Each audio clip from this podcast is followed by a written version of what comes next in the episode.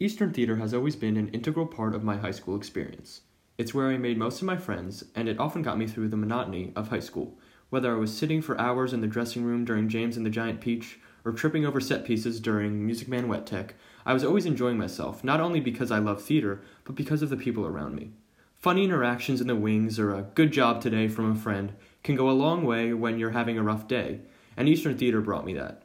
The most important part of Eastern Theater of the Eastern Theater experience was Dr. Molotsky. He is truly passionate about the shows he directs, and that's what makes Eastern's productions some of the best in the area.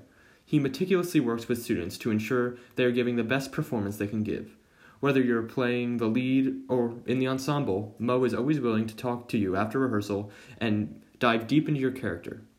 There are things that Mo pays attention to that many directors just don't. He wants every detail of our productions to be great.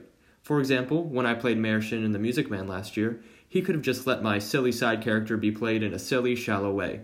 However, if I rehearsed a scene in a way that he felt wasn't up to par with my abilities, he wasn't afraid to call me out for it. Because of this, I created a character that I truly understood and was proud of.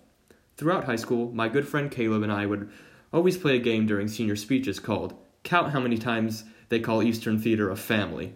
What a stupid thing to do, right? We're not a family. But after four years of participation in Eastern Theater, I understand what all those people meant.